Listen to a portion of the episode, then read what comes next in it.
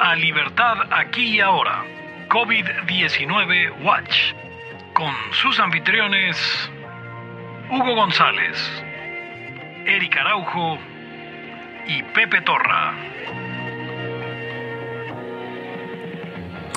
Y bienvenidos a una edición más de Libertad Aquí y Ahora en su versión COVID Watch. Ya saben, este programa en el que estamos intentando llevarle a usted la mejor información y más puntual sobre lo que acontece alrededor de básicamente todo en esta época tan terrible de cuarentena que nos trajo este malvado virus que nos vino al Japón. Yo soy Pepe Torra. Me pueden encontrar en Twitter en @Pepe Torra. Pueden encontrar al podcast como @Laya Podcast. Y pueden encontrarlo en Facebook como facebook.com/Laya Podcast. En Patreon o patreon.org/Laya Podcast. Y nos puede descargar en cualquier agregador de podcasts o en Spotify como Libertad Aquí Ahora Laya. Conmigo están Hugo González, Raderos Anarquistas, aquí hablando de todos los temas, excepto posiblemente el coronavirus, novel coronavirus 19. Eric Araujo, primer libertario de México. Vámonos ya. Bien, pues el día de hoy Hugo trae un par de temas bastante interesantes, pero antes que nada se me había acusado de haber estado... ¿Cuál fue la acusación que dije que iba a responder en estos días? Yo solamente dije que estabas de novio y que por eso no aparecías.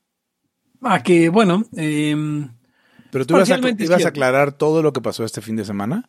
Todo lo que pasó este fin de semana. Sí. Adelante, acláralo. Porque bueno, la cuestión es que uno ha estado... Creo que todos los layos la hemos estado viviendo de forma... diferente, pero muy semejante. Al final, creo que esta crisis ha estado, ¿cómo traducirías? Como getting the best of me. Te está venciendo. O sea, sí estaría como al final derrotando, pues al menos en mi caso, de repente ya me estaba tronando en la cuestión. En la cuestión de la reversa. No, estás pendejo. Pero hablando como algo que probablemente no es fácil de decir, ¿no? Es de pronto. Claro que no es fácil, güey. Ya en la cuestión no no, atronarse a reversa es muy fácil. Yo me crees, pregúntale a ver quién está conectado, a Rolanis. Saludos a Rolanis. Saludos a Rolanis. No te vayas por las ramas. Aparte me encanta porque justamente dijo Eric tronar reversa y llegó Rolanis. Ya llegué. Sí, pero ya llegué. Sí. A ver, Eric, ¿te puedes alejar un poquito de tu micrófono? Como sea. Cuando hables, pues. Entonces, bueno, uno había estado aquí como intentando sobrellevar todo este asunto y obviamente Libertad Aquí Ahora en su versión COVID Watch ha sido bastante útil para hacer un poco de ejercicio catártico. Obviamente no hablamos de la situación de la crisis económica y sanitaria que estamos atravesando. Y tratamos, Pepe, de no criticar a López Obrador, o sea, porque es como de pinche lugar común para hacernos circle jerk entre todos. Claro, pero uno mismo pues también de pronto la está, digamos, pasando no muy bien. Obviamente ver... Hay cosas que me resultan desgarradoras y lo voy a decir sinceramente. No sé qué tanto haya salido, Hugo, sé que no mucho. He salido en bici seguido, así que sí. Creo que en la medida de lo posible hemos estado intentando pues guardar, digamos, las recomendaciones ante un episodio de este tipo, ¿no? El lavarse las manos seguido, principalmente cuando estás en contacto con algo externo a lo que sabes que está limpio, no tocarse la cara, evitar las aglomeraciones de personas, tomarte pangolín, no tocarse mucho el ano. No demasiado, porque luego pasa lo de Rolanis. Etcétera, etcétera. Entonces hemos seguido esas recomendaciones que nosotros mismos les hacemos cada laya. Pero más allá de eso, hay cosas que me han resultado Desgarradoras, dijiste. Hasta cierto punto. Pues claro, la reversa y es desgarrador. Estás, Eric, sepárate un poco o si quieres quita el manos libre porque suena súper... Lo de la reversa es desgarrador. Eric está disfrutándola, imaginándose cosas. El encierro te afecta. Entonces esta cuestión, por ejemplo, de pronto pararte en alguno de los comercios que están abiertos ofreciendo servicio a domicilio o pedido solo para llevar, que pronto creo que por primera vez en la vida he sentido en un par de ocasiones que algún, o sea, que la gente que está sirviendo, que la gente que está atendiendo te dice de forma sincera como gracias por venir, gracias por su compra. De pronto ya sabes, un poco en el intercambio con la gente esta, pues te das cuenta que nuevamente es gente que está intentando sobrevivir a una cuestión tan grave como es esta en el aspecto económico y la verdad es que es como un poco sí, o sea, como decía, desgarrador en la cuestión emocional sobre todo para para una persona capitalista que sostiene el capitalismo como mucho más que mira, me alcanza para comprar cosas, ¿no? Una persona que reconoce que la actividad económica es vida, que las interacciones económicas son interacciones donde los dos salen ganando. O sea, no cabe en nosotros un sofisma ahí como, ay, sí, los pinches empresarios, ninguna de esas cosas, ¿ves? Entonces no tenemos por dónde dar la vuelta a ese sentimiento desgarrador.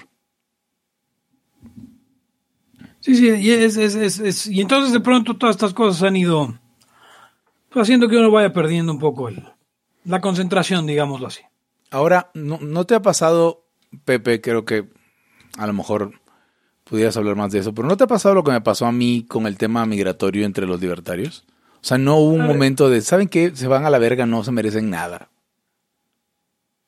Ahora con lo del COVID y con lo de la queremos que haya mano dura y sí, perfecto, porque es por el bien de todos y este es el teléfono para denunciar a su vecino que está haciendo una reunión de más de 5 personas en su casa. Ha sido una cosa complicada de entender cómo hay gente que puede decir que defiende la libertad y pues ya lo habíamos hablado un poco en layas anteriores, pero sí me está pasando, o sea, sí lo siento de pronto como lo que pasó contigo en 2016 con eso.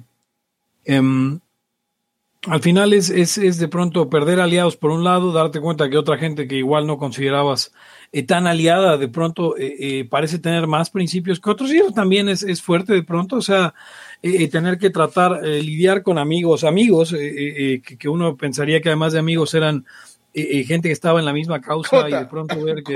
Cota. Exacto. Me dio una tos, espero que no sea COVID. Eso también es complicado en muchos aspectos y sí. Entonces lo que pasó este fin de semana fue que simplemente decidí, diría Ugons, ser feliz de otra manera y desconectarme un rato de absolutamente todo. Sí andar de novio, es cierto, pero sin tomarme un segundo o dos, más que un segundo o dos para atender al mundo. Pues no, al mundo de Laya y de la libertad. ¿Cómo dicen los abre comillas, livers? Que mundanos. O sea, hay un tema como para los mogols, que no son libertarios, liberales. O yo diría son livers, pero bueno, está bien. Hay un terminito que usan así, como para sentirse distintos a los demás. Bien, gracias, Pepe. No sabíamos que había estado en un retiro. ¿Qué eso es, un retiro? Tal cual, no lo avisé, fue como un poco de pronto improvisado. Y creo que pues creo que mejoró la situación, pero en realidad hoy me siento igual que me sentía al principio. ¿Estás deprimido en Egipto? Exactamente. Para explicarle a la gente cómo funciona eso, había uno de esos primeros image macros memes que decían así me dijeron que viajara para curarme la depresión y aquí está una foto mía deprimido en Egipto. Entonces tú te deprimiste desconectado, off the grid, deprimido. Tal cual. No, está bien. Es un proceso que está siendo difícil, para cada quien difícil de una manera específica. Para nosotros, o sea, ver el país apagado a mí me bajonea horrible. Sí. No sé, o sea, yo jamás pensé... ¿Cuándo fue el temblor? ¿2019? ¿17? 16. No, el temblor grande, no fue el 16. El sí, temblor... Fue... No, el temblor sí. Fue hace... ¿7? 17. Yo cuando fue el temblor de 2017, salí en la bicicleta y de verdad parecía una película de zombies, ¿no? Sin zombies, pero la película de zombies en el sentido de que estaba todo vacío. Y yo dije, bueno, o sea, qué extraña oportunidad de ver esto tan vacío, ¿no? Y puta madre, vamos a tener un mes de esa mierda. De ver todo vacío. La verdad es que hace como ya 2 semanas, probablemente hace 2 semanas, también salí en la bicicleta cerca de las 7, 8 de la noche. Eje 5, Colonia del Valle. O sea, todo vacío. Así que, bueno, sí me pegó, nos pegó. Pero bueno, habiendo explicado la pérdida de Pepe Torra durante unos días, quisiera ver de qué queremos hablar, o Eric seguramente también trae tema. Eric. Bueno, probablemente Eric no trae tema. No traigo tema. Ok. A mí me llamó... Soy temático. A mí me llamó la atención una cosa. Puso un tuit el gobernador de Oaxaca, que es Murat el hijo, ¿no? Que está casado con esta mujer de es la que es famosa, ¿no? Ah, no, es Quintana Roo la que es famosa. Uh-huh. Bueno, Murat. Y... No, Chiapas, güey. Ah, perdón. ¿No Oaxaca? ¿Chiapas? No, la famosa es la esposa del güey de Chiapas. Ah, ok. Y Murat, el gobernador Murat, sí es de Oaxaca, ¿no? Siempre ha sido Oaxaca. Sí. Bueno, me llamó la atención que dijo, aquí estoy junto a mi esposa y le mandamos por la Semana Santa, por el sábado de gloria, por el domingo de resurrección, supongo que domingo de resurrección, porque es lo que se celebra. Uh-huh. Felicitaciones, papá, de mí y @ Jessica, Janet, un nombre así, Murat, ¿no? Entonces así me puso. ¿Perdón? ¿Lo dijo con la @ Ah, o sea. Sí, o sea, mencionó a su esposa con la @ y su esposa estaba en la foto. Sí. Pero me llamó la atención porque la @ de la esposa era, no me acuerdo de su nombre, Janet o Janine o Jessica, un nombre así. Uh-huh. Y decía Jessica Murat. Vamos a asumir que se llama Jessica. Jessica Murat. Entonces me acordé de este tema que estudiando inglés por ahí de la primaria era raro porque todavía se utilizaba bastante el D, ¿no? Se llama Yvette, por cierto. Yvette, gracias. Sí, Jessica, Janine, gracias. Yvette Murat. No es ningún, no es ni Ivonne ni Yvette, no es de esas dos, ¿verdad? No. Okay. O tal vez, ¿eh? Es probable. A ver, déjame ver. ¿Tiene la edad necesaria? Sí, ¿no? Sí, Yvette Morán de Murat se llama. No, porque tendría su Wikipedia, llevaría su página, ¿no? Pero su arroba es Yvette Murat. Ajá. Entonces me llamó la atención porque a mí se me hace menos machista que una mujer se llame... ¿Cómo se llama? ¿Perdón? Yvette Morán. Que una mujer se llame Yvette Morán de Murat me parece menos machista a que se llame Yvette Murat. ¿Yvette? Sí.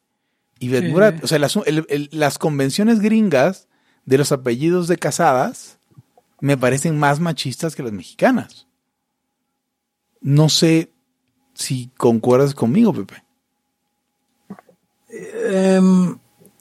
Yo creo que lo que le pesa a la gente con el de acá es la palabra de, ¿no?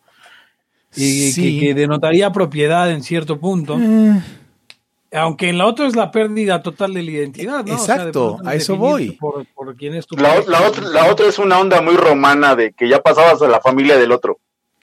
Ajá, ¿no? Y tal cual. Y los gringos tienen sus formas raras para referirse a las mujeres. Por ejemplo, Ayn Rand, ¿no?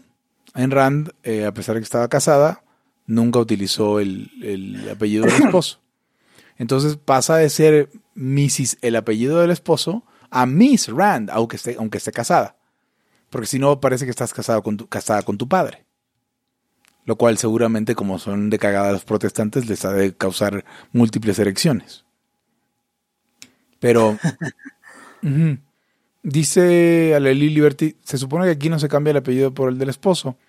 No es obligatorio y a lo mejor no se hace, no se estila, pero creo que se está volviendo algo aspiracional. Pasamos de algo muy tradicional y ya en cierto desuso, que es primer nombre, apellido del esposo, a primer nombre, apellido del esposo. Supongo que por un tema ahí aspiracional con los gringos. Entonces y no nada más es gringo, hay muchas mujeres que luego ya incluso están separadas, siguen utilizando el apellido de su exvato porque es un apellido que lo consideran como chingón. Pues Teresa Haynes, la esposa de John Kerry, ¿se acuerdan? Hace unos años, era el contendiente de George Bush. Sí, era George Bush, ¿verdad? Sí, de George Bush. Ella, pues era, creo que era viuda ya, ¿no? De Haynes, de los de la salsa de tomate, ¿no? Entonces... Sí, a ver, espérame. Sí, Teresa Haynes era, o sea, ella era viuda de Haynes y conservaba su apellido del marido Haynes. Porque ella era medio oriental. Además era la segunda esposa de John Kerry. Eso me acabo de enterar ahora. Sí, o sea, yo conozco, por ejemplo, a... Teresa nació en Mozambique. Exacto. Una cantante de ópera que se llama... Medio Oriente. Creo que está activa y se llama Angela Georgiou. No sé, creo que es mezzosoprano, no me acuerdo bien. Sí, eso vamos. Pero el apellido es del vato, de su ex vato. Bueno. Pero como se oye chido, güey. O sea, llega un momento... Eso lo hacen también... Espérenme. Los hombres, creo que los hombres fueron... En el ámbito histriónico, no les importaba utilizar el nombre de la mujer o de su mamá, porque se oía chido, como Enrique Álvarez Félix. No sé si así de plano tenía el de la mujer, o si tuvo apellido del vato, o el de Derbez, igual ni se apellida Derbez, no, o sea, ese Derbez es de su mamá. O Cristian Castro. Ajá, exacto. Y nadie le hacía de tos. Sí, bueno, pero eso es un nombre artístico que es nombre bonito de la madre, y ya lo usan, ¿no? Sí, pero que tú lo quieras usar, el siendo mujer, el de hombre, ¿qué tal que también es por eso, güey? Correcto. Chingón. Correcto, sí. O traes lío con tu familia de origen, y prefieres abandonarlo. Yo conocía gente que tenía bronca con su familia paterna y pues se decía... por el apellido de la materna, pues. Pero mi punto era que esa tradición gringa de desbaratar el apellido de la mujer y ha causado, por cierto, que a mí me parece más machista que una preposición para aclarar que eres casada y que este es el apellido de tu esposo. O sea, se entiende que no es tu apellido, es el apellido de tu marido. Tú no pierdas tu apellido.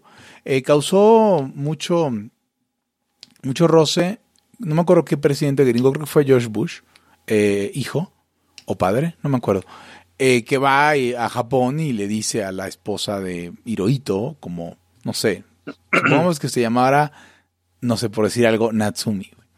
Natsumi del emperador, ¿no? O sea, con el apellido. Y fue así de fuck, y todo el mundo se ofendió porque eso no se usa en Japón. Entonces, no sé cómo funciona en otros países, la verdad. Sé que, por ejemplo, en Portugal y por ende en Brasil, tu nombre es tu primer nombre y el último apellido que va es el de tu padre. Entonces, todo lo de en medio es opcional. Son segundos nombres, apellidos de la madre, todo lo de en medio. Y hasta el final va el apellido del padre y es el que se usa. Bueno, dice Omar León que él abrevia su apellido paterno por eso. Supongo porque trae bronca con su familia paterna. Ok. Sí. Pepe Torra, por ejemplo, no tiene segundo nombre. No, Ni abreviaron nunca mi apellido paterno. Es un muy buen apellido como para dejarlo ir a... No, ¿Saben quién hizo esa pendejada? ¿Quién? El famosísimo Alejandro G. Iñárritu. Ah, claro. Que siempre fue González Iñárritu. Aparte de todo, tampoco se puede poner el negro en Estados Unidos. ¿Te imaginas? Sí, no. Sí, o sea, no, con gel negro, güey. Y de negro no tiene nada. Entonces va a estar el rey de los negros Jesse Jackson, tirándole pedo. Pero sí, Alejandro G. Iñárritu, porque ya ves, González es así plebeyo como Hugo González, ¿no? Y Iñárritu es igual de plebeyo, pero es vasco, entonces ya ves. Pero bueno, ese era uno de los temas que me llamó la atención. ¿Puedo contarles una cosa? De White Chicans, de borrarle el apellido a la mujer por el marido. O sea, a Lely Ortiz, eso sí, yo uso mi segundo apellido, Nayelis Parce. He oído mucha gente que usa el segundo apellido. Yo creo que está chido. Usan el apellido. Pero como dicen, usas el segundo apellido que era el primer apellido de la otra generación. Es un nombre de tu abuelo, como ustedes quieran. De tu abuelo materno. Exacto. Cámbiense el nombre si quieren. Pero, güey, la verdad es que me suena muy irrelevante. Ahora, entonces, en estos días, el precandidato demócrata, Bernie Sanders, famoso comediante y coescritor de la serie Seinfeld, decidió abandonar la carrera prepresidencial y abandonar así a un montón de gente que lo seguía, al primer candidato abiertamente socialista en Estados Unidos en mucho tiempo, abiertamente, porque había un montón de candidatos socialistas, Jimmy Carter, si no es que todos. Pero bueno, entonces esta niña publica lo siguiente, y es una carta que nos han hecho llegar algunos fans de Laya, porque tiene mucho importante. Quisiera oír la opinión de Eric y Hugo cuando terminara. Dice, esto no es gracioso. Obviamente la carta estoy traduciendo del inglés. Dice así, esto no es gracioso. Literalmente doné toda mi deuda estudiantil, todo el balance de mi deuda estudiantil que asumió mi papá a la campaña de Bernie. O sea, donó toda su deuda estudiantil a la campaña de Bernie. Y me estoy volviendo loca ahora. He tenido náuseas desde ayer, peor que la vez que descubrí que estaba embarazada. Bernie prometió que si vencía al cheto que tenemos en la Casa Blanca, iba a borrar las deudas estudiantiles. Necesito esto, estoy jodida. Mi padre me va a desheredar. Lo sé.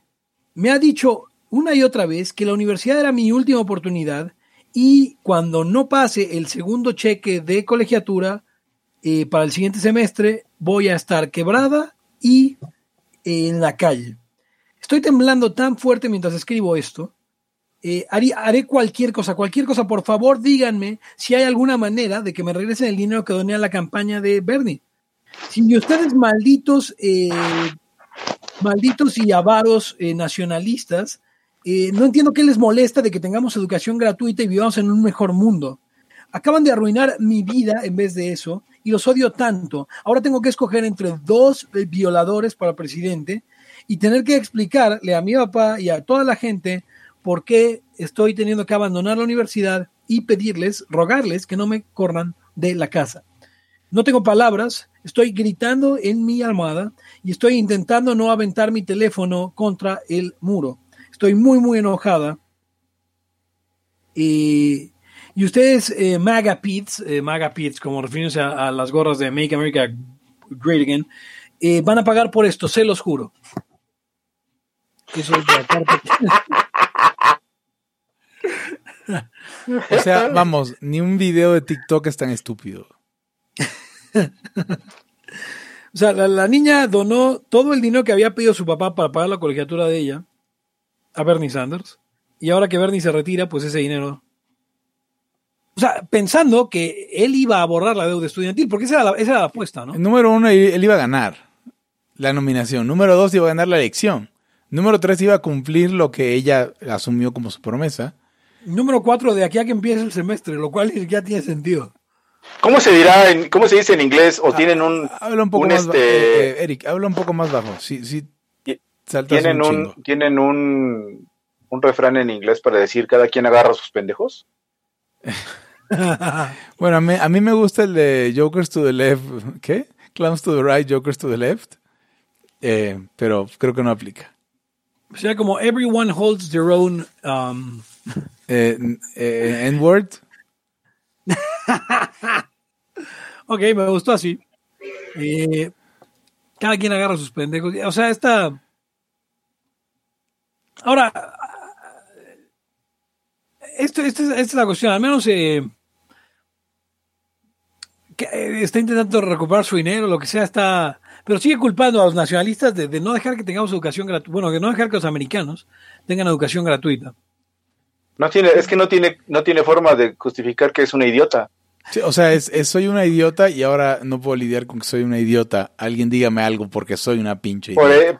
Por eso, cuando tú dices donar, no puedes donar lo que no es tuyo. Además...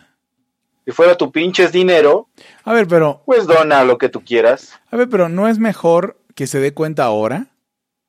Donde nada más está haciendo daño a sí misma. O sea, ustedes quieren... Yo no creo que aprenda, la verdad. Pero de todas maneras, creo que es mejor que se dé cuenta ahora. A lo mejor cuando tenga, no sé, 35 años va a decir, güey, y no mames, imagínate la pendeja que estaba, que mira lo que hice cuando tenía 20. ¿Por qué es que se da cuenta? Oh. Dice David Ross, ¿qué piensan de la gente que se queja del que el mercado no funciona, pero no dice nada de que el Estado les mintió al prometerles salud de calidad y no cumplió? Es lo que he estado diciendo, lo que estábamos viendo es el colapso de la salud estatal o comandada por el Estado. Pues, ¿qué pensamos? La verdad es que, pues, piensas que todos tienen sus dioses, por decirlo de algún modo. Y mucha gente se puede ir a la tumba y seguir defendiendo sus tonterías, como lo que está haciendo esta niña de que donó lo que era para la colegiatura, que prácticamente es un robo al papá. Y seguramente nunca va a aceptar que ella es una completa idiota. También yo me pongo a pensar cuando dicen algo así como lo que de David Ross, pero más, digamos, más pequeño. Cuando dicen, no, es que si tú no tuvieras... O el seguro sí se tiene que hacer responsable de todo, porque vale madre eso. O sea, a lo que me refiero es a lo siguiente. Cuando dicen, es que a ti te salvó el seguro, porque si hubieras ido con tu dinero no hubieras tenido para tal pinches operación. ¿Por eso se llama seguro? Ah, sí, o sea, luego dicen eso. O sea, luego pretenden hacerte sentir culpable porque no te hubiera alcanzado para una cosa que te está cubriendo un seguro público. Ajá. Por eso también le compro seguro al carro, porque no me hubiera alcanzado para la pérdida total. Ajá. Pero eso es pedo del seguro, no mío. Aparte, si ustedes dijeron que el que dijo que va a dar salud, seguridad y todo de calidad y sus pinches mames, no fueron los ciudadanos. Fue el que está ahí en el poder.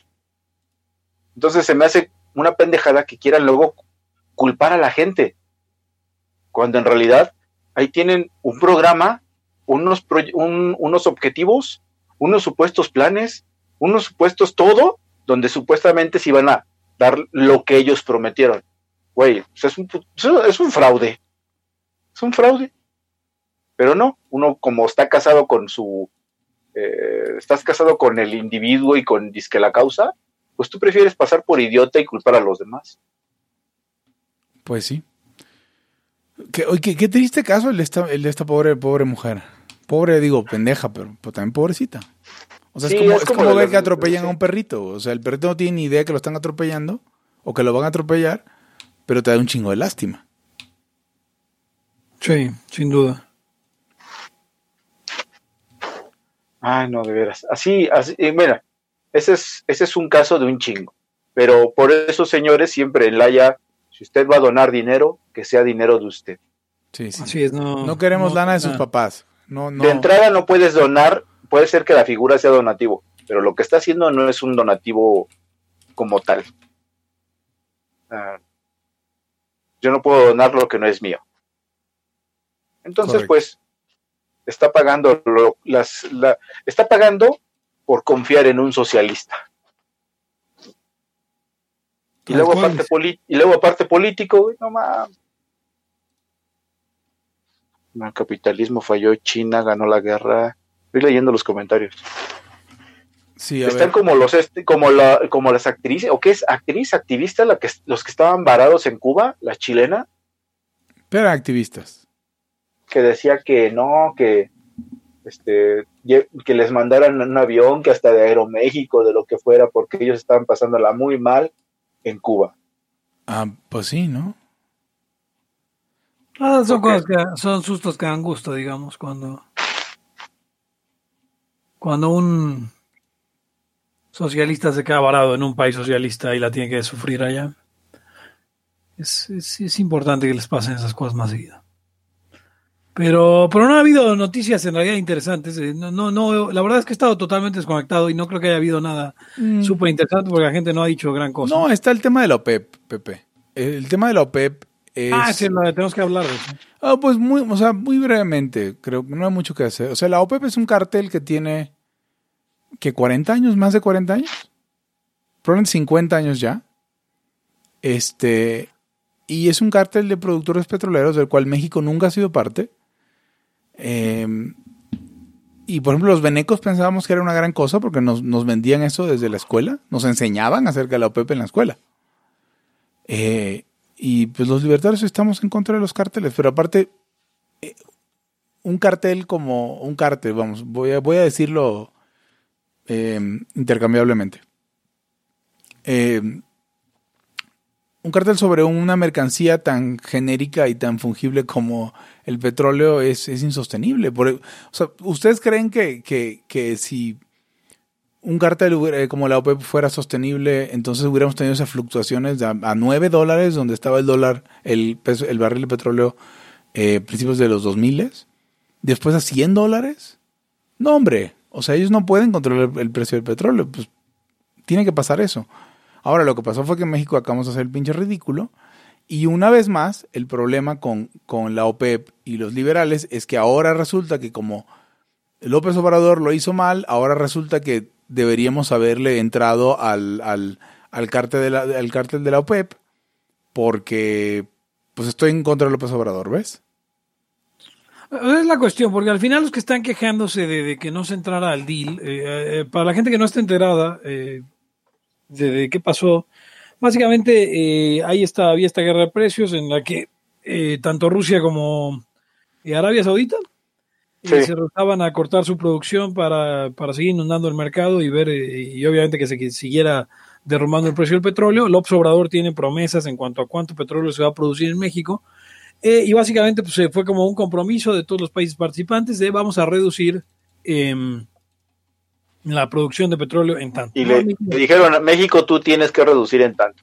400,000 barriles le pedían a México. Que no tiene México, que reducir nada porque no es parte de la OPEP. Comencemos por ahí.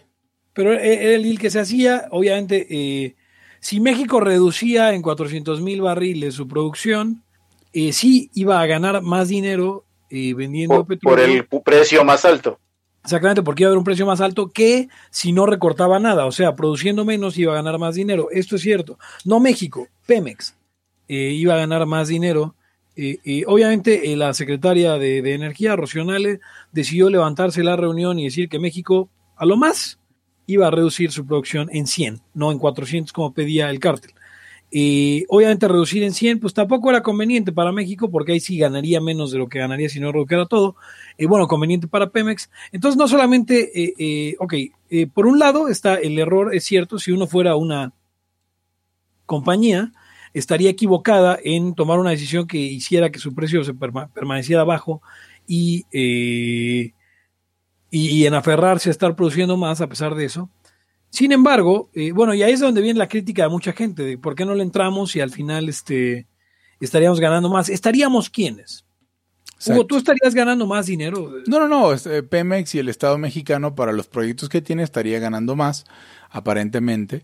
Ahora, a ver, aquí la decisión es, aquí hay un bluff, ¿no? Si yo digo, yo voy a reducir 100 y todos los demás le entran al quite con más o siguen reduciendo, entonces yo puedo producir más petróleo y el precio la subida de precios se hace a costillas de la producción de otras personas, de otros países más bien, de otros petroleros, pues. Entonces el bluff ahí es, bueno, ¿qué tal que sí me sale? Yo solamente reduzco 100, pero el efecto en el precio neto es mayor, así que yo voy a gastar, voy a seguir produciendo todo lo que voy a hacer por el precio de por barril. Total, la lana que necesito. Porque el problema es que actualmente Pemex, si no tiene márgenes muy bajos, está perdiendo.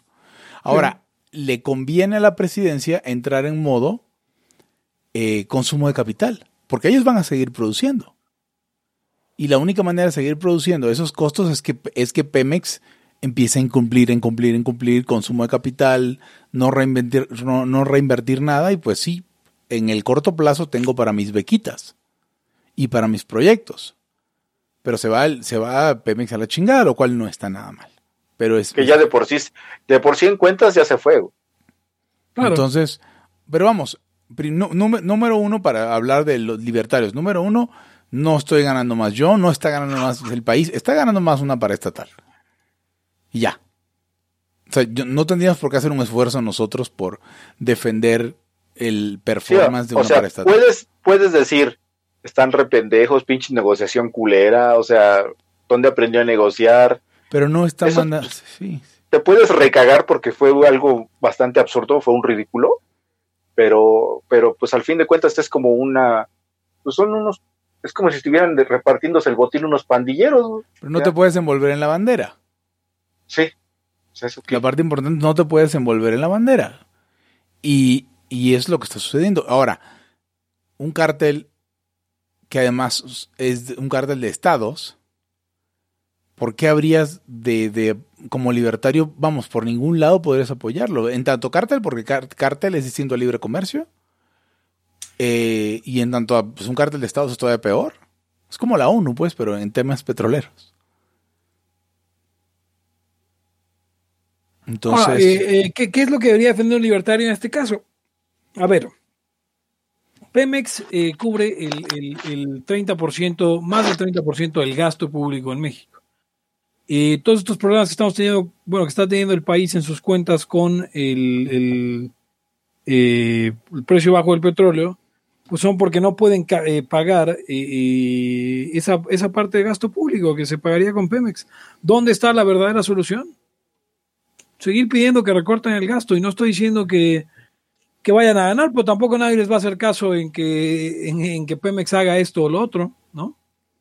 Tampoco nadie les va a hacer caso en energías sostenibles. Entonces, ¿por qué no defender lo que tendría que ser la cuestión de principios, que sería reducir el gasto? Que es nuestra postura recurrente. O sea, nadie les está pidiendo su opinión. ¿Por qué no dicen? O sea, ¿por qué no conservan sus principios?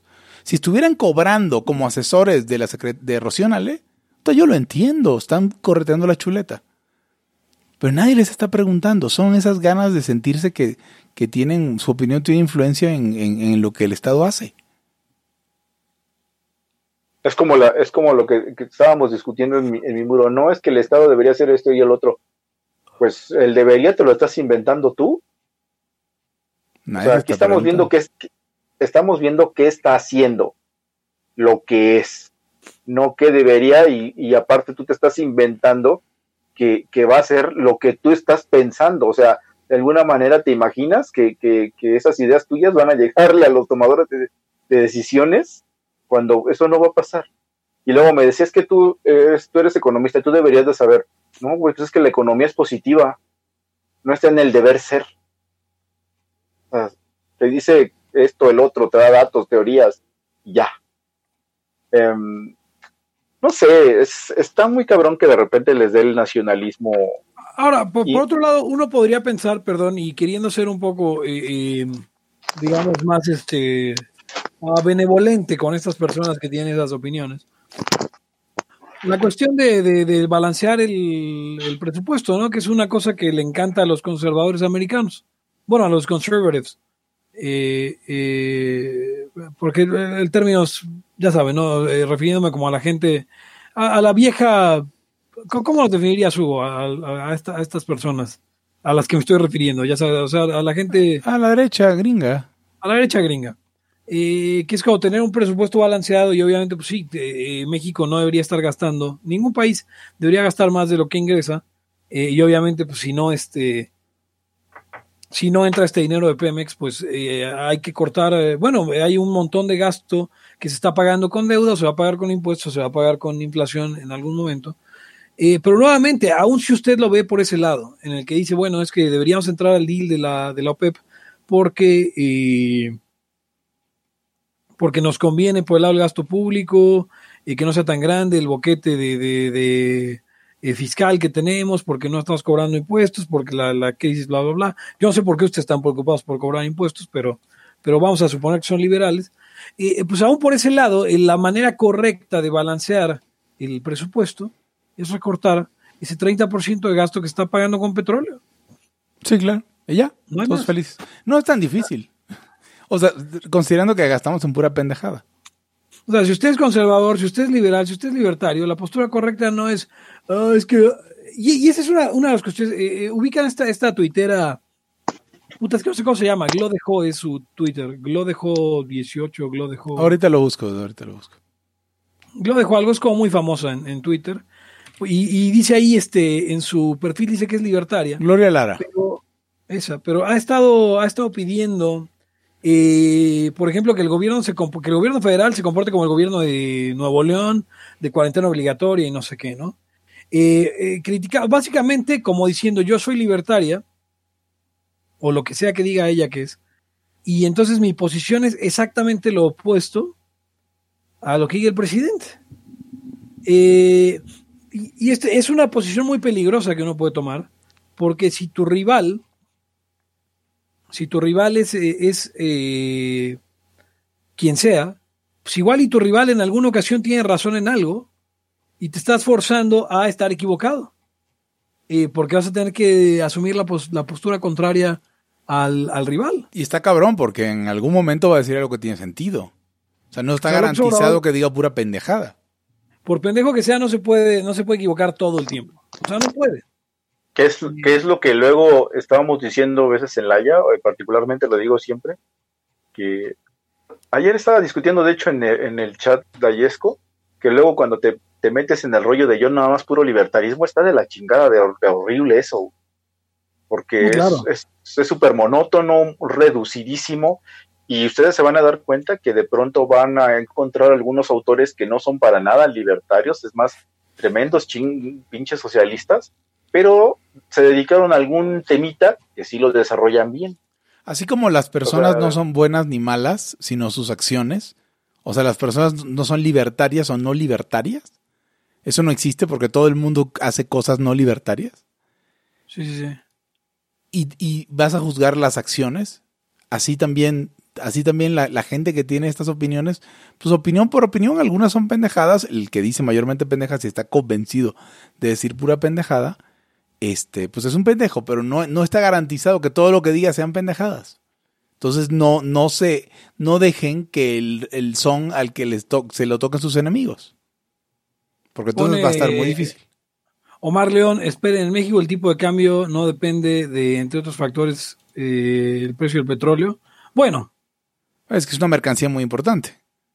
O sea, igual que depende de muchas otras cosas. O sea, sí, entre otros factores depende, sí, del precio del petróleo, como depende de un montón de cosas. Pero aún así es el tipo de cambio... o sea, depende de muchas otras cosas, como para poner especial atención al trato, al deal con la OPEP. Y de todas maneras, eso, o sea, esa parte que dices, Omar, el tipo de cambio depende de eso, sí, porque Pemex es una empresa paraestatal y de la cual sale un montón del gasto. O sea, si recortamos ese gasto y dejamos de depender de Pemex, en esa medida el tipo de cambio también deja de depender del precio del petróleo.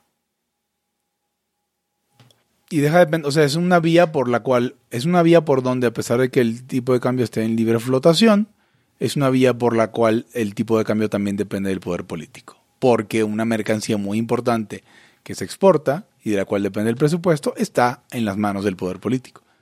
Entonces, si bien el poder político no determina el tipo de cambio, no lo determina, pues sí lo influye de esa forma. Y lo ideal es que no influya de esa forma. Ahora, había una cuestión aquí que yo no sé, supongo que esto será como darle una herramienta a los layascuchas a las personas en condición de Laya Escucha, a las señoras, ¿cómo dice Eric? A las señoras y señores de Laya. Sí. Ha habido una cuestión aquí sobre los precios de la gasolina. El precio de la gasolina cayó en estos días, en gran parte debido a esta cuestión del petróleo, en otra parte también debido a la baja de la demanda. De hecho, todo es baja de demanda. Nada más que a nivel mundial. Baja demanda, aumento de oferta. Entonces, bueno, hay como toda esta baja demanda que ha hecho que el precio del petróleo pues caiga bastante bajo, ¿no? Entonces ahora la gente está diciendo que, bueno, o sea, sí, ok, incluso algunos chairos están diciendo, ok, sí, no fue López Obrador el que decretó la baja de los precios del petróleo. Pero ¿cómo es que ahora sí están bajando y en otros gobiernos no bajaban? Bueno, permítanme darles este clip que ustedes tienen que mostrarle a su chairo amigo. Este fenómeno de que ahora sí puedan bajar los precios del petróleo, de la gasolina, tiene que ver con una reforma estructural que se hizo hace 3 años, que es la famosa reforma energética, que ustedes, todos los amigos chairos, estaban en contra de ella. Y lo importante de esto es que la reforma estipulaba que a partir de 2018 el precio del petróleo quedaba a las fuerzas del mercado, el precio de la gasolina quedaba a las fuerzas del mercado. Sumándole el IEPS. Entonces no es que ahora AMLO esté dejando o que ahora sí bajen, sino que esta reforma hace que AMLO no pueda hacer nada porque no baje. Sin el legislativo. Cuando en ocasiones anteriores, pues sí, el precio era fijado desde el gobierno. Ahora fíjate, Pepe, la fuerza de la costumbre, que estamos, bueno, no nosotros aquí, pero muchos mexicanos, pidiendo por favor, o sea, diciendo que hay que hacer algo porque el precio del petróleo tiene que subir, porque Pemex, cuando realmente nuestro interés no está que suba, está que baje. Porque nosotros sí compramos gasolina y nuestro presupuesto no depende de Pemex. Ese es el del Estado. O sea, ¿qué tan condicionados estamos a decir que nos va a ir mejor porque México es un país petrolero, SIC, con que sube el precio de la gasolina, perdón, del petróleo, cuando en realidad lo que nos conviene es todo lo contrario y no estamos dispuestos a aceptarlo? Aceptar que Pemex no es de nosotros, aceptar que México no es un país petrolero, aceptar que más dinero en manos del gobierno no es bueno, aceptar siquiera que nosotros queremos que la gasolina esté más barata por nosotros, porque somos consumidores directos e indirectos del combustible. Somos unos putos esclavos, amigos. Así es. Siguen aquí, ¿verdad? Y bueno, claro, teníamos el tema de la OPEP, entonces ya queda cubierto por ese lado. Ahora, Pepe, tú estabas diciendo que habías visto Picard. Bueno, no, Eric. Eric lo vio, tú no viste nada. No, Eric, ¿dónde está, No sé. Estoy oyéndolos. Me molesta mucho, a ver, esto no es un spoiler porque desde el principio, desde el capítulo 1 lo vamos a ver, que Data tiene más de una hija, ¿no? O bueno, que Data tiene una hija. Se le extendió su pomfar. Data no es Vulcano. No, Pepe Torra. Sin embargo, los que hayan visto la nueva generación sabrán que ya hay un episodio donde Data tiene una hija y se llama Lal. Y el episodio es increíble. Así que busquen el episodio donde Data tiene una hija y véanlo. Y no vean Picard para saber todo acerca de la hija de Data. Es nada más mi apunte como trekkie. ¿Qué piensas de los perros que comen cereal con cuchara? Está loquísimo ese pedo. No entiendo. ¿Qué? Ok. A ver, esto es un copypasta, Hugo. ¿Te acuerdas de los copypastas en los foros? No. Estas historias que la gente replicaba en varios foros, o sea, como si fuera su historia propia. Ok. En la que tú, haz de cuenta que pues, había esta historia que ponías en un foro sobre... Hablamos de texto, ¿no? Además. Exactamente. Un muro de texto tal cual, que contaba una historia, como sí. Deja decirte, a ver... Algo que leerías en Reddit. Marine Copypasta, por ejemplo. El Marine Copypasta es de los más antiguos que hay. El Navy SEAL Copypasta, perdón. Que esas cosas que... Esto se originó, supongo, en algún lugar como Something Awful o algún foro, en el que básicamente tú le contestas a alguien con este wall of text en el que le dices que te graduaste como top of your class en West Point y que has estado involucrado en misiones contra Al Qaeda y tienes 300 asesinatos confirmados, etcétera, etcétera. Ah, ok, son respuestas enlatadas que son todo un chorote y que no, y que lo utilices en una conversación y que si la otra persona no sabe que existe ese copypasta, no, pues nada tiene sentido, ¿no? Entonces, bueno, así como, ok, y entonces al final termina con esta amenaza como you're fucking dead, kiddo. Bueno, esas copypastas evolucionaron a otra cosa que es las creepypastas, que son básicamente esta misma idea de muros de texto que copias y pegas, pues las creepypastas tienen estas historias de terror, ¿no? Y recientemente se ha hecho muy famosa esta historia del perro que comió,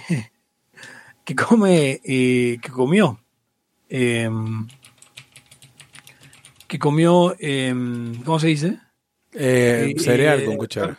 Básicamente la historia es de un niño que de pronto está con su familia y por X razón, o sea, el niño, algo pasa, algo sucede y se deschaveta, ¿no?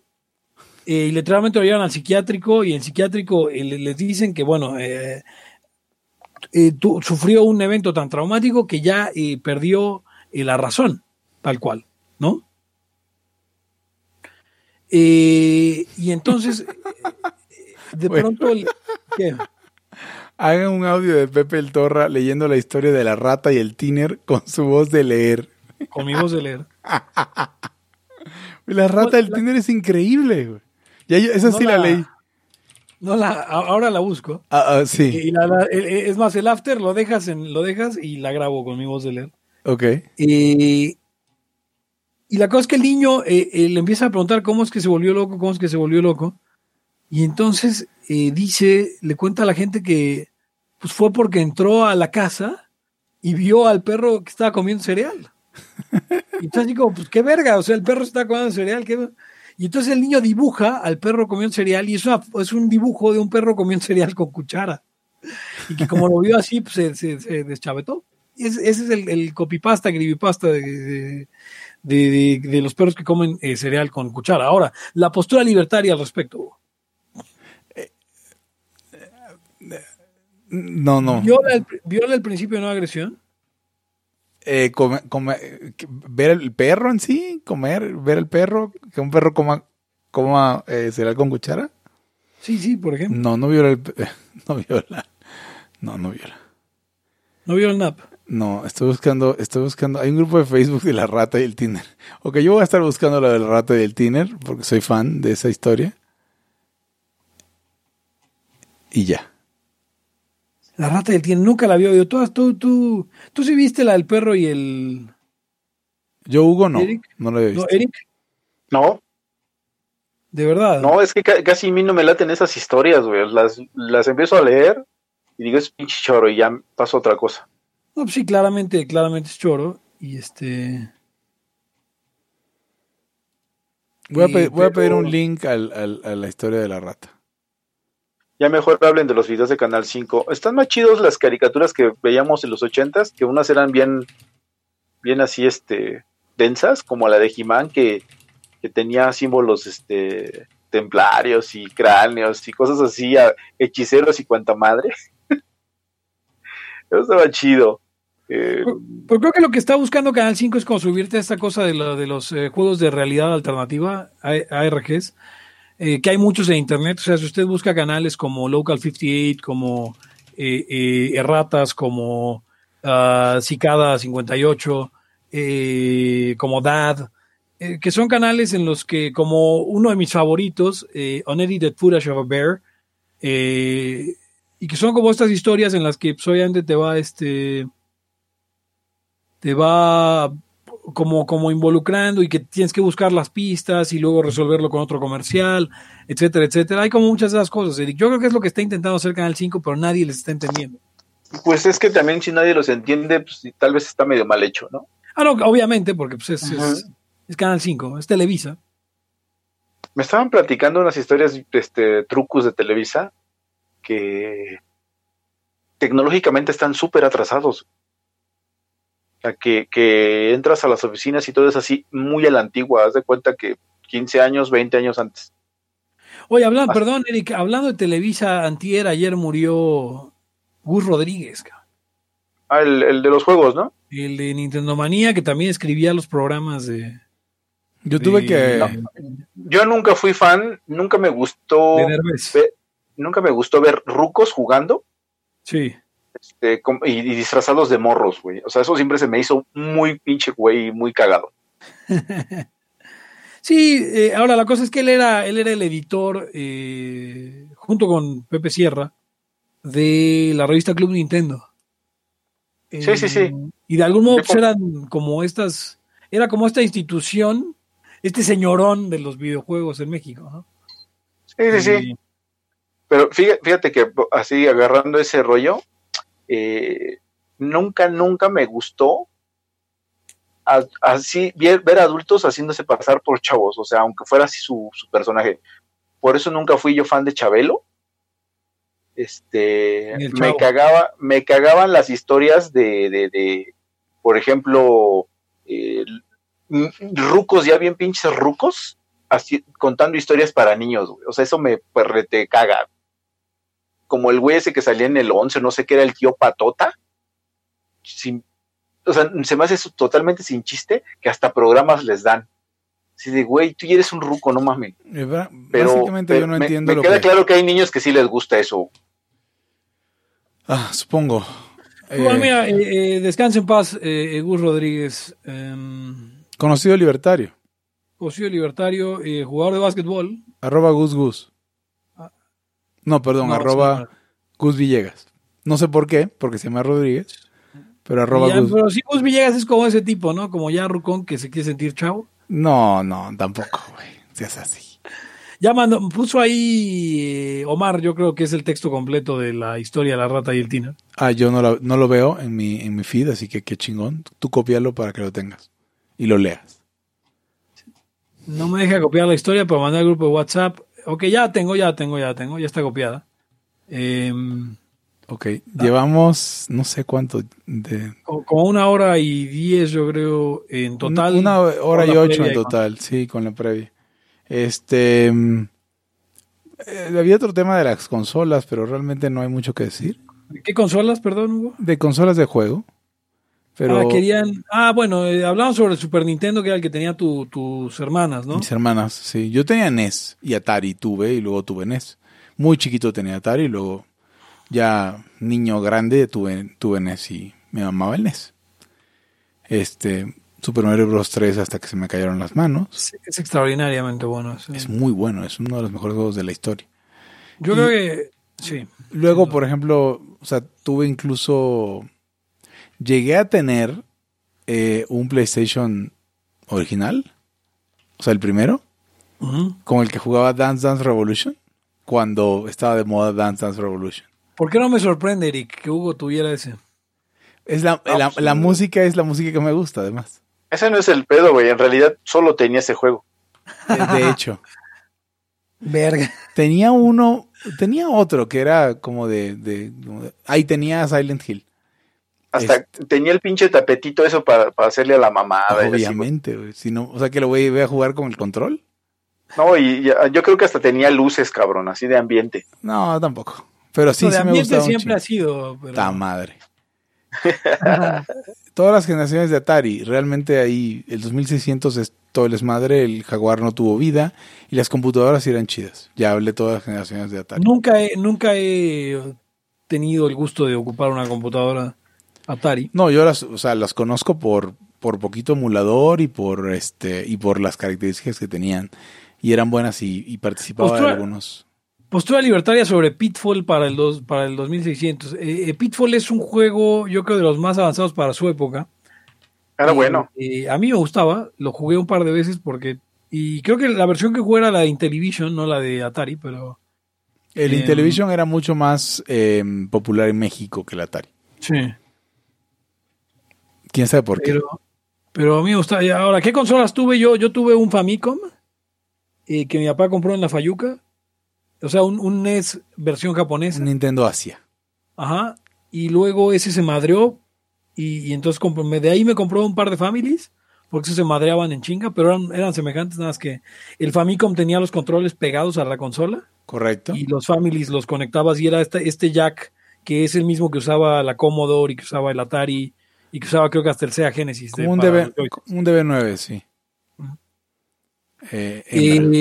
Después de ese tuve un Super Nintendo, ya habiendo, digamos, fallecido el Super Nintendo como consola, en el 96 fue que tuve el Super Nintendo, luego tuve el PlayStation, el original también, pero yo no tenía los de baile, yo ahí más bien, pues sí le echaba como tener el ya saben, ¿no? Los deportivos. Tú eras machín, o sea, ¿es lo que quieres decir? El International. Exactamente, el que luego fue el PES, ¿no? Le pusieron ya después. Sí, o sea, Super Sida Cup con Larry Bird y Magic Johnson. Obviamente, cualquier juego donde salía Larry Bird. Scottie Pippen. Lo que no entienden estas nuevas generaciones es cómo las consolas batallaron años para superar las arcadias. Ah, claro, o sea, todavía, digamos, todavía cuando había polígonos en el PlayStation 1 y el y el 64 y probablemente hasta el Dreamcast, las arcadias seguían teniendo mejores gráficos. O sea, cuando en tu casa tenías un NES, las arcadias ya tenían gráficos así tipo Super Nintendo. Claro, costaban un chingo de lana, costaban creo que $3,000 un cajoncito de esos. Ahora, yo no sé ahí cómo estaría la cuestión de la computación, Hugo, porque al final son computadoras y son procesadores y en qué momento ¿por qué había esa diferencia? No, pues la diferencia era empieza a abaratar tanto que ya puedes llevarlas a la casa sin... O sea, porque ¿quién tenía un chingado Neo Geo? No, eso era carísimo. Sí, no, ese nada más lo vi alguna vez que lo pusieron así de no mames. Nunca faltaba un puto gordo que sí tenía un Neo Geo, pero no, a ver, es un tema económico, no es un tema tecnológico. O sea, no es un tema puramente tecnológico. Si tuvieras toda la lana que quisieras, te traerías las arcades a tu casa. O sea, el tema es que no llegaban, por ejemplo, no sé si tú recuerdas que la versión de Atari de Pac-Man era una basura comparada con la Arcadia. La Arcadia era increíble. Sí. Y igual Frogger, igual Kangaroo, igual esa primera generación de videojuegos, es un tema puramente económico. O sea, sí, costaba $3,000. Aparte no se imaginan también los chavos que las Arcadias no nada más era el juego, sino que había una tipo de atmósfera, incluso el mueble, luego tenía aditamentos. Recuerdo que ver creo que el Mortal Kombat, no sé si el 2 o el 3, ya estaba súper mamón. Sí. Así de que pinche pantallota gigante y pues, o sea, súper definido, todo muy chido. Decías, güey, no manches, ¿cuánto costará la ficha? Sí, pasaba como con las putas, ¿no? Pero a ver, el tema aquí ¿Cuál fue la ficha más barata que llegaste a comprar, Rick? La ficha, es que ya no me acuerdo. No. Pero sí me acuerdo que había unas que compraba y se me acababa el dinero en chinga y hasta me sentía yo mal, cabrón. Pero yo me acuerdo, por ejemplo, que ya de tostón en algún punto de los 90 se me hacían caras. Luego fue lo normal, hasta de avaro, pues la máquina. Yo sí, de repente hubo un primer bajón, ¿no? Que todas eran de a peso. Eso se me hacía caro. Luego ya, porque yo me acuerdo de haber ido al Chispas de Papa. No, yo ahí nunca he ido. Ah, chingada, así se llamaba el pinche lugar, güey. No, pero... Agárrame la onda, Eric. ¿Sabes qué es lo que también se me hace muy raro? Cómo surgieron otras máquinas que siempre se me hicieron que estaban muy culeras, pero eran para esas madres de las que dices, Pepe, de que te daban boletitos y así, dices, no, están repinches feas y bien caras, güey, no tiene sentido esto. En recorcholis, para niños ricos. En este lugar de Arcadia de Coapa, cuyo nombre no repetiré de nuevo, ahí sobre Avenida Calzada Coxpa, había fichas de, ¿qué serían? 20 centavos, sí, porque estaban, o sea, por $1,000, mil viejos pesos, te daban 5 fichas, que eran de las que tenían una hendidura de un lado y dos del otro. Sí, claro. y o podías comprar fichas de a 2 por de a 2 por 1000, que, o sea, de 50 centavos, que eran unas como unos unas ya redondas grandes, que eran para las máquinas nuevas, que en ese entonces las máquinas nuevas, Mortal Kombat, la de fútbol Super Sidekicks, de que en el Mundial del 94, Street Fighter 2 Turbo, Super Street Fighter 2 Turbo, cuando ya salía Fei Long y... A mí me amaba Samurai Showdown. Era de esa época. Esa fue buena. Era buenísimo, güey. Era muy bueno. Samurai Showdown 1 era buenísimo. Obviamente jugaba con Charlotte, ¿no? Porque pues... Charlotte, pero Charlotte trababa, güey. Porque trababas. Los chingones, yo jugaba con Hanzo, güey. Chinga su madre. Yo con Galford. Eran los más espectaculares para jugar. O sea, ¿sabes? Ya de más grande, cuando me llegué a topar la máquina, me di cuenta que Nakoruru era muy cabrona. O sea, sí. Si la sabías usar. Es como la gente que sabe jugar con Chun-Li. Te rompe la madre. Exactamente, güey, exactamente. Guaco, cabrón, tu cuate, güey. El que sabía jugar con Chun-Li, Chun-Li era Mr. Trucos, güey. Sí. Te digo, el cuate de Hugo Guaco sabe jugar con Chun-Li. Una vez acá echamos la reta en la casa y nos puso en la madre a todos. Mientras yo dormía. Sí. Sí, Killer Instinct en el arcade estaba muy perro. Fíjate que no me tocó ver el verlo, sí, más bien, en Plaza Oriente. Pero nunca jugué Killer Instinct en la máquina, la neta. Se me hacía difícil, güey. Pero fue la primera, no sé si la primera como tal, pero la primer juego que vi que consolidó lo de los combos. Bueno, es que ahí te puedes aventar combos hasta de 200 golpes y madre. Sí, pero eso no era lo común. O sea, pero de ahí vinieron ya un chingo. Todas las de Street Fighter, Capcom contra no sé qué tantas mamadas, todas ya eran de un chingo de combos. Onda Killer Instinct. Y muy buenas, o sea, unas máquinas muy, muy buenas. Yo al que no le hice nunca fueron a los de King of Fighters. Nunca fue lo mío. No, pero pues, es que sí está cabrón, güey. Yo creo que también no era muy lo mío. Yo era más de las de Marvel o de las mismas de Street Fighters. Era así, diario me iba con un compa a acabar la de Marvel contra Capcom 2. Diario. Pero bueno, pero ahí está la cuestión, porque todavía en ese entonces, o sea, estamos hablando de qué año, 97, 98, 99, ¿sí? 2000, y la Arcadia seguía estando por encima de las consolas. Sí, no, o sea, y supongo que ahorita, si fuera negocio, o sea, si la gente saliera más de su casa, podrías seguir haciendo lo mismo. Pinches maquinoto. Yo llegué a ver máquinas arcadias que decías, esta madre ha de costar un pinche dineral, que eran de aviones, cabrón. Ah, bueno, o sea ¿cómo se dice esta mierda? Simuladores de vuelo. Sí, pero bien cabrones, que decías, güey, hasta se mueve la puta madre. De eso ya nunca volví a ver. Espérate. Está diciendo Kim Page que en Marvel contra Capcom 2 me revienta. Estamos listos. Justo en este momento estoy comprando 2 controles USB como de PlayStation para preparar eso. Así que cuando pinches quieras, donde pinches quieras, Kim Page, me la vas a pelar. Y luego jugamos Marvel. Y luego me revientas, dice. Pero... Ok. Ahorita Ok, mira que te reviento, Pepe. Ah, muy bien. Muy bien, pues está bien. ¿Cuál es la postura libertaria sobre las consolas? La postura libertaria sobre las consolas violan el principio de no agresión. Sí, claramente. Pero como la propiedad intelectual no existe, pues realmente su mundito de madrazos no importa. Así es. Una cosa interesante que podríamos tocar por ahí es, obviamente, que hay un ángulo libertario que darle, sobre cómo a veces el mercado se equivoca. El mercado se equivoca seguido. El Estado se meta. O sea, pero se equivoca duro, como la quiebra de Atari, y con ello la crisis de los videojuegos en América, porque esto sí fue una cosa exclusiva de América. En Japón y el resto del mundo no sucedió así. Fue causado por el greed. Una burbuja.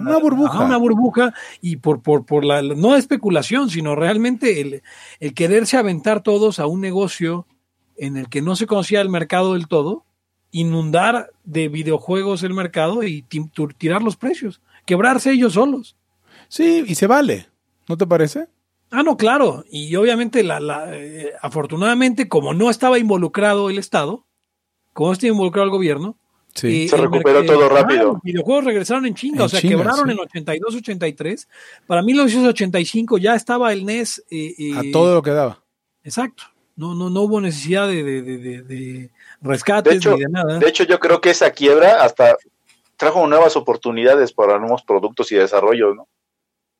Ah, no, claro, pues ya estaban estancados. Esto lo sabrán ustedes dos mejor que yo, pero entiendo que los juegos de Atari eran programados por una sola persona en cosa de días, ¿no?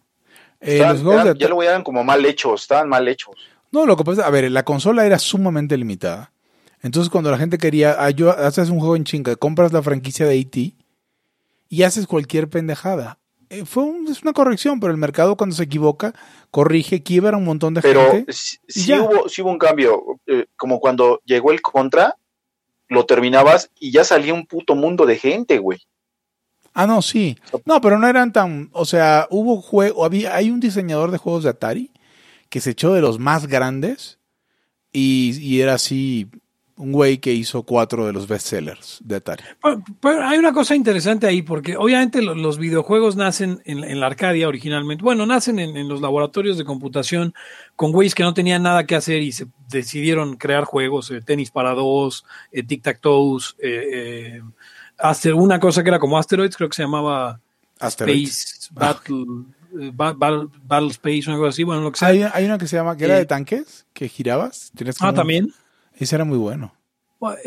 Pero obviamente de ahí saltamos a la Arcadia, que eran con juegos muy simples de entretenimiento, cuyo valor era puramente, digamos, lúdico. Después de eso viene toda la parte de Atari y de cómo empieza a hacer juegos por hacer juegos, en los que, digamos, ya saltaste esa parte, sí, de hacerlos por entretenimiento y que eran juegos muy sencillos, pero muy divertidos, desde Missile Command, Asteroids, Galaga, Pac-Man, Defender, Jouster, y los que quieran. Había uno que me gustaba un chingo, que era de un submarino que tenía que rescatar buzos, güey. Y se te acababa el oxígeno y ya. Sí, lo he visto, pero no me acuerdo. Carajo. Pero bueno, ya que tenías todos esos juegos, de pronto empiezas a sacar toda esa mierda que hubo luego para los Ataris y los Intellivisions y los ColecoVisions y toda esa mierda. Se muere el pedo. Y luego regresan, o sea, este es mi apreciación personal, y regresa el juego ya como una pieza artística integral. Sí. O sea, un juego ya con una cierta historia, más allá de la Arcadia, que eran como 3 niveles y que se lupeaban, que se repetían al infinito.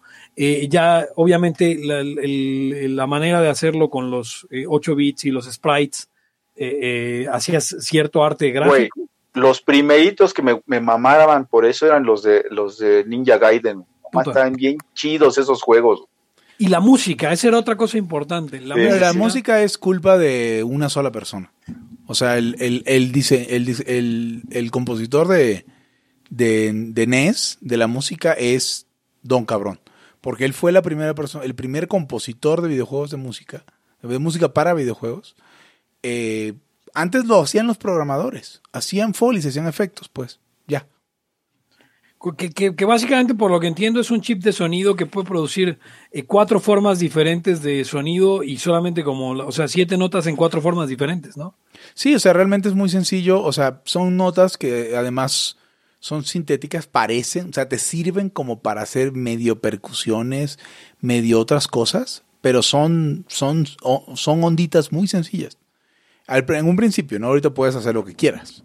O sea, pues justo aquí dice Rolanis, por ejemplo, pone la música de Zelda, o sea, el track de Zelda, la canción de Zelda legendaria, es del NES, la canción de Punch Out. La de Pam, para. Exactamente, esa de Zelda, el tema original de Metroid. Puta, hemos jugado en la Arcade de Mega Man 2. Güey, el de Punch Out, me acuerdo todavía, de repente lo tarareo, güey. Que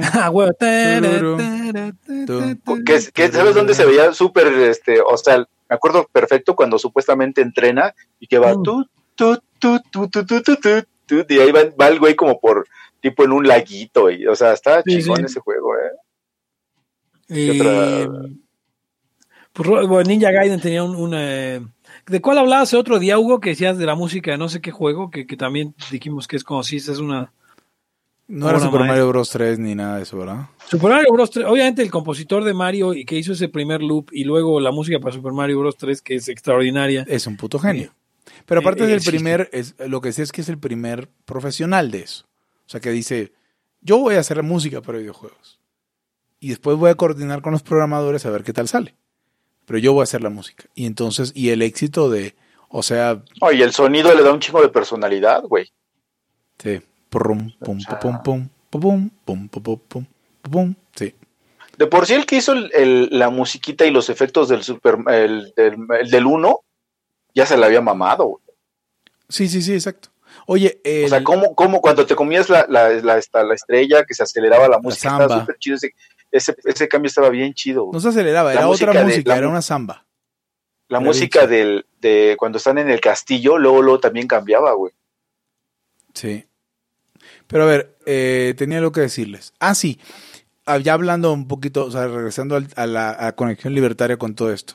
Cuando tú dices que se equivoca el mercado, y sí, obviamente sí se equivoca, es porque nosotros podemos ver toda esa variabilidad porque es una industria que básicamente hemos estado vivos desde que la industria empezó hasta el día de hoy. Entonces, por eso lo podemos ver, porque no estábamos ahí cuando Rockefeller estaba estabilizando la industria del petróleo.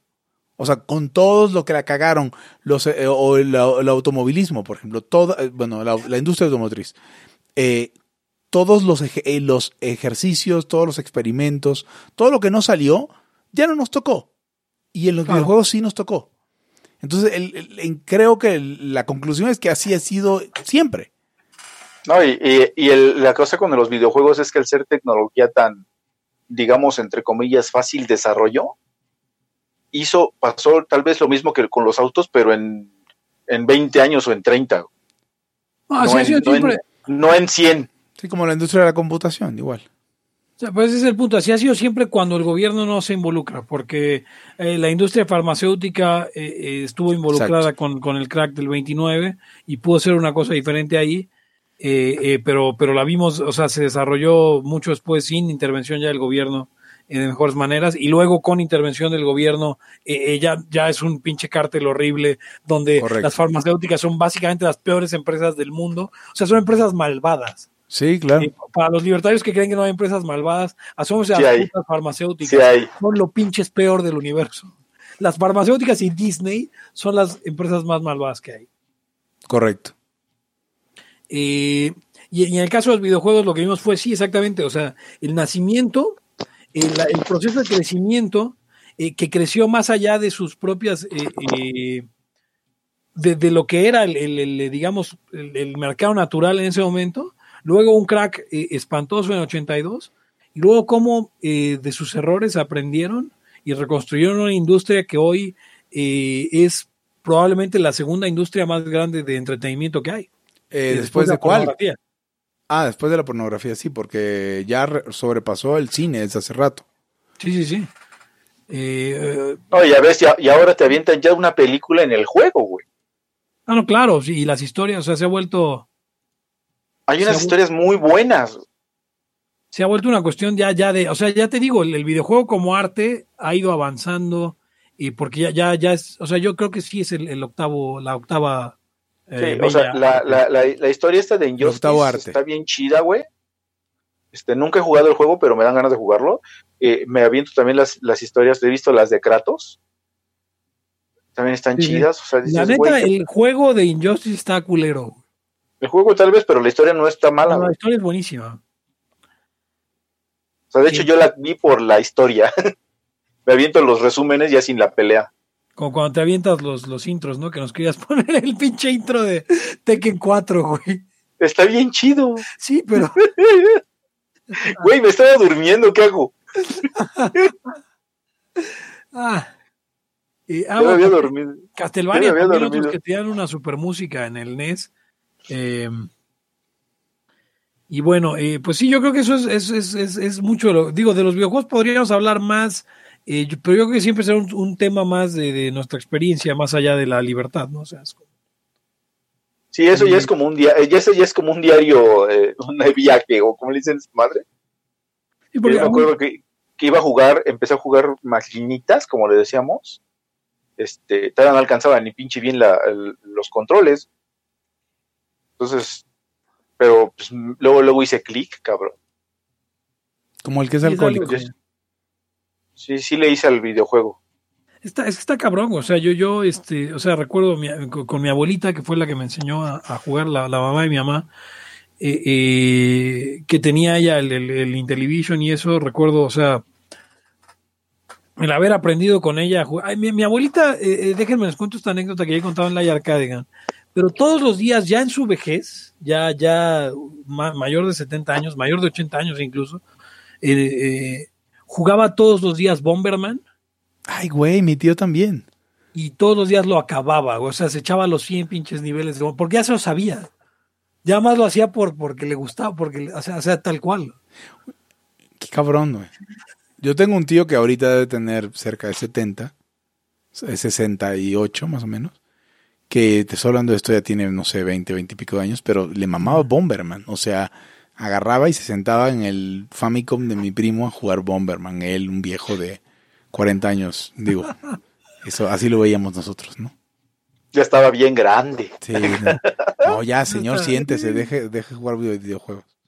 Era casi como verlo en patineta. Esta señora videojugadora fue la que me enseñó a saltar en Mario Bros. Los abismos y todas esas cosas. Entonces, pues desde niño sí me quedé yo... muy, muy en ese pedo, ¿no? Para mí, eso de... jamás me he identificado como gamer ni ninguna de esas chingaderas. No.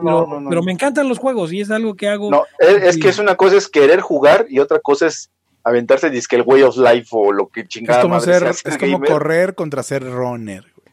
Ajá, sí. Es como jugar cascarita que siempre te gustó a ir a entrenar o mamadas de esas, ¿no? O seguir equipos. No es lo mismo. Pues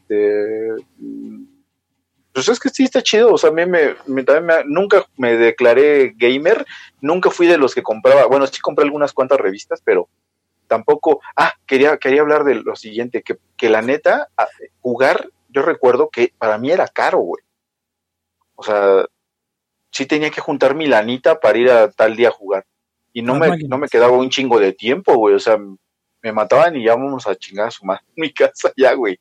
O sea, sí me costaba, o sea, sí me acuerdo que era costoso. Sí. Y si tenías ahí la maquinita en la farmacia, además tenías que hacer, o sea, era también costoso en tiempo porque pues, había que hacer fila, o si había un güey que se la sabía muy cabrón, ¿sabías que ibas a meterle ficha? Y ya mejor ya te ibas. Ah, te iba a poner en tu madre y le ibas a perder así fácil. Yo me acuerdo que una vez hasta me aventé un tiro por acá cerca de más o menos cerca de donde vivo, porque estábamos jugando contra, de hecho, cuando pues, había máquinas que sí podías jugar de a dos, y es que tú te estás llevando todas las armas, y que su puta madre, sí. Y que no, y que sí, pues ya de repente ya nos estamos agarrando a putazos, güey, ahí en la tienda, así de güey, qué chingados, ¿qué pasa? Y estabas escupiendo un pinche charco sangre, sí. Oye, hablando... Sí. No, dale. Había morros gandallas que se pasaban de lanza con los más chavitos, pero también me tocó otra clase de morro gandalla, porque igual es una gandallez, güey, que de repente te decía el güey así, a ver, güey, tú echa la ficha, jugamos como vida y vida y te enseño cómo está el pedo. Pero obviamente pues estaba aprovechando de jugar con tu dinero, pero pues igual también te enseñaba dos, tres trucos acá para a sacar los quintos, decía, ¿no? En el King of Fighters o madres así, güey. Que igual era una gandallez, pero pues así aprendí varios, así me supe varias, ¿eh? Y ya luego ya hacía yo eso con los morros. A mí ningún morro me sacó el quinto. ¿No? Bueno, acordemos que ahí está la historia de Hugo. Y, perdón. Y oye, bueno, eso es en un eso es en un chat de una organización secreta que no existe. Ok.